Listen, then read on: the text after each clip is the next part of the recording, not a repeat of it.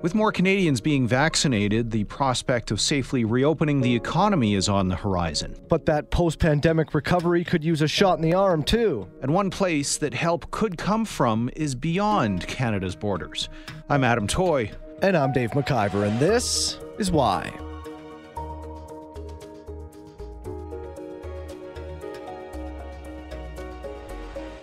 Canada is a country of immigrants. Ever since Europeans landed in North America centuries ago, this land has been the home for generation after generation of newcomers to make a new life.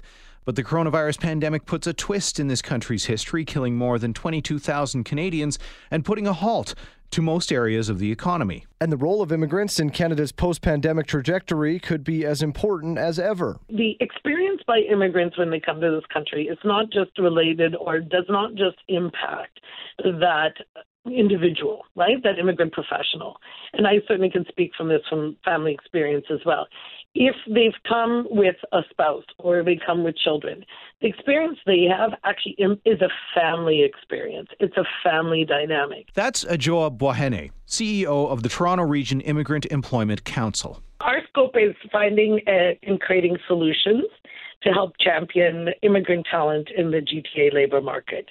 And so it was founded 15 years ago with the understanding and the uh, the knowledge that still exists today that many immigrants when they come to Canada have uh, challenges in finding commensurate employment or even employment in general. Hmm. And when you say commensurate, that's commensurate with their qualifications? Commensurate with their qualifications or level of experience in their home countries. So maybe they come here as a director or a senior manager and then are offered frontline positions when they're here. Toronto is the most popular place for new immigrants to settle into the country, with more than a third making the GTA their first home in Canada. That accounts for why 46% of Torontonians are foreign born. 41% of Vancouverites and 30% of Calgarians were born outside of the country broadly speaking, uh, what has the experience for recent immigrants been? Um, and if you want to speak specifically to the GTA, been what has that experience been during the coronavirus pandemic? Well, I would suggest to you that's probably similar across the country, right? So for those folks who came in the last year or two, this pandemic, whether from a health outcome, and we know that statistically as well, or from an employment outcome, have been more significantly impacted than, let's say, somebody who came eight years ago or somebody who was Canadian born. And so the the pandemic really revealed a lot of factors that we already knew pre-pandemic, sort of systemic barriers that might exist, or the fact that it is really difficult and challenging when you come here to build and create a network. Uh, those those existed before the pandemic, but the pandemic really shone a, a bright spotlight on some of these systemic challenges. Tell me more about what these systemic challenges have been. It sounds like there's been a bit of a pattern. Sure, exactly. So one of them is how do you build a network when you first come to a country, right? So a, lot of immigrant professionals are obviously excited, and we recruit for the best and the brightest from around the world to come and live in Canada. And if they don't already have existing family or social network or business network, they're starting from scratch. So one of the challenges they have is they that they may not know where to turn or how do I create a network? How do I network in the Canadian way? And and that has been you know increasingly difficult during a pandemic when everything is virtual. So now not only can I not go meet somebody for coffee, I have to try and you know have that meeting virtually and try to connect with various groups, maybe an immigrant network or with a service provider, settlement service provider virtually. Yeah, and, and in order to have that virtual meeting, you have to have that infrastructure that allows for that virtual meeting, be it a uh, a, a, smartphone or a computer. That too, and also just knowing where to go. Yeah. Right. So you might. I mean, I you know, I'm assuming that a lot of, of folks would Google. You know, I've arrived in Canada. Now what, or something along those lines. But it, it's not inherently obvious, I would say, uh, that you know you would look at it for an employment service per, uh, provider. Uh, what are the supports in finding um, employment? So you might Google for your employment, and you would find Indeed.com and other sites where where postings are listed, but not necessarily recognize that there's also other supports out there, uh, such as the TRIEC Mentoring Partnership, where our community partners uh, work with with uh, recent immigrants to you know prepare them through a number of ways, and then we help match them with employers and mentors in within those employers to help guide them on workplace knowledge and culture, on industry knowledge, and then networking. Really helping them support them to find those commensurate roles or to be employed in their field. Now, uh, I mean, it, it's it's no no surprise, and it's it, or maybe not surprise, no surprise, but it's not news that uh, a lot of these immigrants that come to Canada end up having to find work that is not commensurate with their experience and, mm-hmm. and their qualifications, and that, to my understanding, has uh, really played out uh, in in a negative effect uh, on the just the health of uh, of these uh, recent immigrants on during the, the, coronavirus pandemic. In the in the article that you penned in the Globe and Mail in October, you you pointed to um, you know a lot of folks in the um, what is it? According to Statistics Canada, 36% of nurses, aides, and patient care service associates uh, responding to outbreaks in long term care are immigrants. Uh, they and I know in, in the, that uh, yeah across the country, a lot of frontline workers have right. uh, are disproportionately represented from the immigrant immigrant community. Um, what has um, I'm wondering if you have an idea of what the, contr- the, the, the the direct contribution recent immigrants have on the Canadian economy? From a statistics standpoint, I know that RBC released a report last fall as well that said if we don't come up back up to our uh, immigration levels, right, which mm-hmm. we didn't meet in 20. Uh, year we in? We're in 2021. in, in 2020, that we didn't meet in 2020. That if we don't come back up to those levels that we had originally set, or the federal government set, we could lose up to 50 billion dollars worth of of um, of of a GDP. So I think we also know that, for example, international students that Can has has uh, posted that international students bring in 21 billion dollars annually, and so if our borders remain closed. I, it's, it's not just about students studying because they can do that abroad now. And I know from one of our directors who who is at one of the universities, she said that enrollment is, is off the charts. Um, international student enrollment is off the charts, but most of that is right now, right, would be um, studying virtually from abroad. Mm-hmm. And so we, we also want those folks to come into Canada not only to study here, but to work here and to consume goods and pay taxes and all of those things. So the economic effect is is significant. Uh, and, and just want to go back to what you also mentioned initially about the impact um, on health and just in general. I mean, I think, again, the pandemic has shown how reliant we are on uh, immigrants in our front line and in our healthcare sector.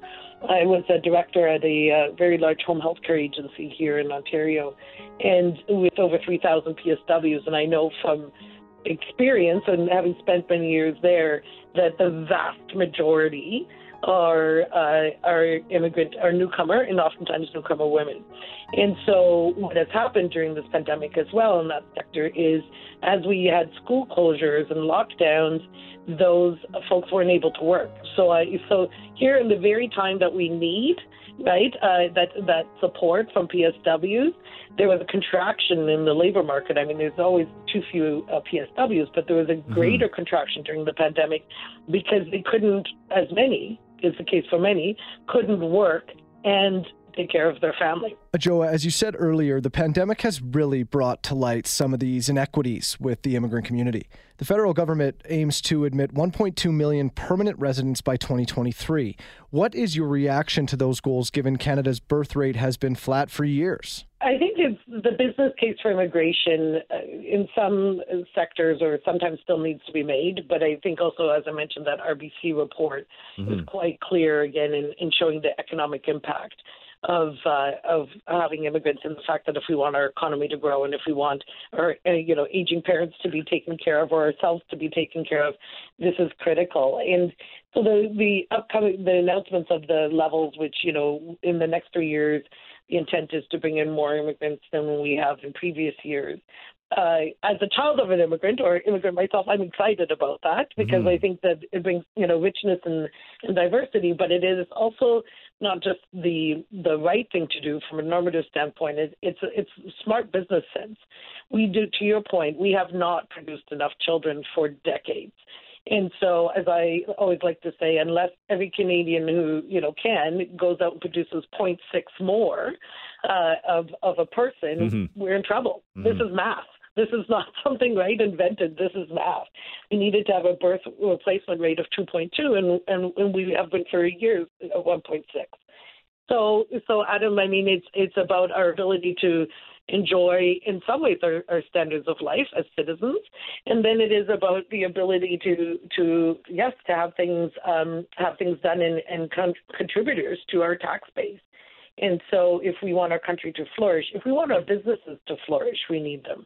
I mean, we know now with you know in certain sectors like IT sector, they always have also had challenges finding enough talent, but with border closures, that has only increased. And yet, there's a rising demand because of the virtual digitization that we've gone through in many sectors that previously may not have been as, as quick on it in the last year. We know that there's you know even greater demand for certain skill sets, and those skill sets are currently not in our country. Uh, and last but not least, I, I think there's also the interesting perspective that we in in many uh, relationships we need to reflect, or in our organizations we need to reflect the society in which we live. So whether across the country, you know, we have a greater diverse population, and certainly in the GTA we have an extremely diverse population. And so you want your, you know, internal organization to reflect the external society. We want our public sector to, you know, to reflect the citizens, you know, that they're serving. Mm-hmm. So I think you know there's so many reasons. Um, that you know at some point in time I always say it's hard to argue or, or good luck arguing the, the the world is flat right? That earth is flat. And I think the need for immigration in Canada is, is becoming close to that. To argue against it it's like arguing that the you know the earth is flat. Indeed indeed. Um, so given everything that that we've discussed and I, I want to touch on on something that you mentioned a little bit earlier is is what supports do new immigrants need in order to be able to immediately and significantly contribute to this country? What role does various levels of government have to play in that? And is this the the the the opening up and the the, the economic recovery following uh, the coronavirus pandemic? What kind of opportunity does that present to help uh, the the immigrant community, the recent immigrant community in the country? So I think it's government and the corporate sector, right? So I don't think I, everything is always sort of the responsibility of the government. I think there's all of us perhaps have a have a role to play in this, and certainly from the government side, you know, continuing to provide pre-settlement services. So how can we prepare those who have been um, invited to apply for permanent residency? How can we prepare them before they even land? How can they come to understand, you know, what what what, it, what is Canada all about? When I land, where do I go? Who can help me? All sorts of pre-arrival services, and then when they're here, you know, continuing to provide that support. Uh, and we don't provide direct service in essence to to immigrants but having those you know community partners and those settlement agencies across the country where they can turn and it's it's about employment but it's also just about social service i mean i mm-hmm. know if you've traveled abroad as well adam what i find one of the most humbling things is always trying to understand the transit system in a new country in a new city it's, different everywhere, right? And you always feel kind of foolish because you think you should be able to figure it out, but it, it's tough. And these all become stressors. And you know, if you're bringing a family, how to enroll your children in school. So all of those settlement pieces, you know, is where I think it's incumbent upon us as a country to help people. On the uh, then, as we're looking at employment services, and this is where we partner then with employers to do a couple of things in our community partners. One is our, as I mentioned, the TRIEC mentoring program. It's been shown to be very effective in providing that confidence and the know-how for immigrants to, you know, find employment uh, within a shorter span of time than if we didn't have this intervention uh, in in settling into our labor market, which is great. It also, on an employer side, we also help them understand how to scale and how to be an inclusive workplace.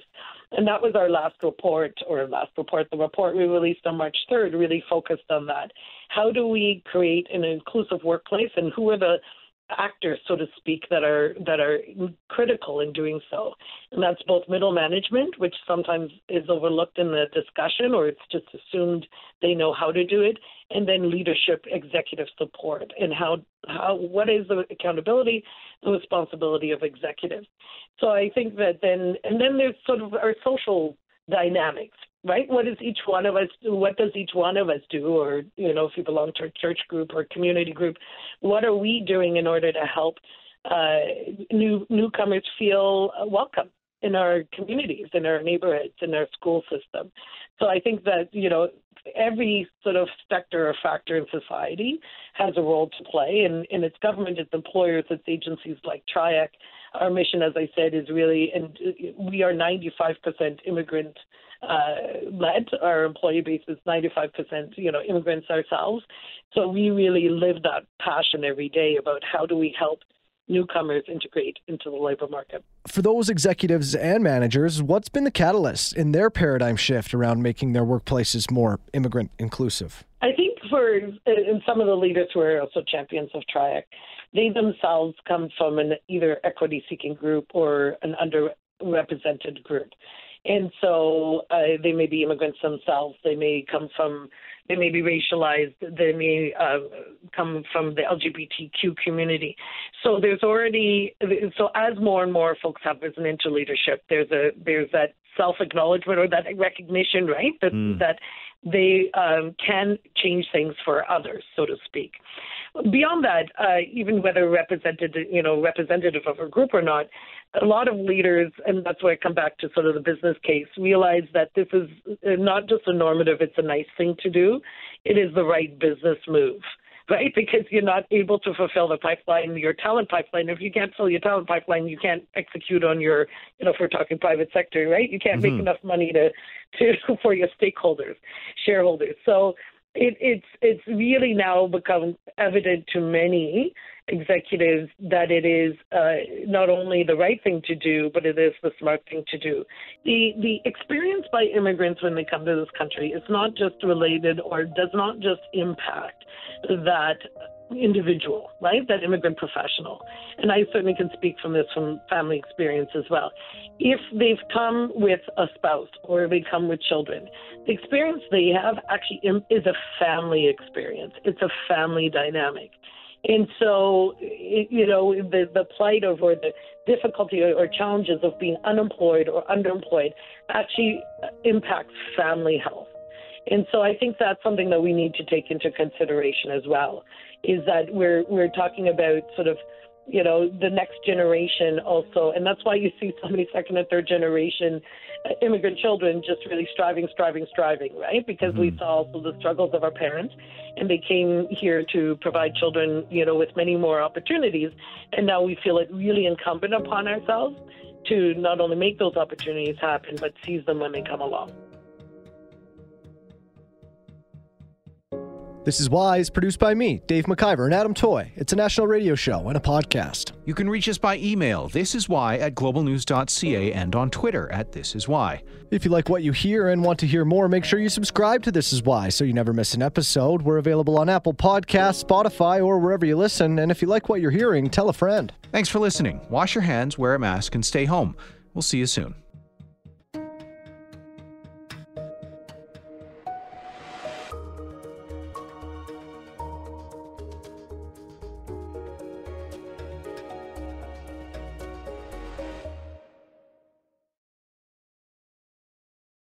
For most of us, crime is something we see on the news. We never think it could happen to us until it does. Loved ones are gone, and for the survivors, the scars will never heal. I'm Nancy Hixt, a senior crime reporter for Global News. And on this season of Crime Beat, I'll take you inside some of the most serious crime stories I've covered. Season 6 of Crime Beat is available now on Spotify, Apple Podcasts, Amazon Music, and all podcast platforms.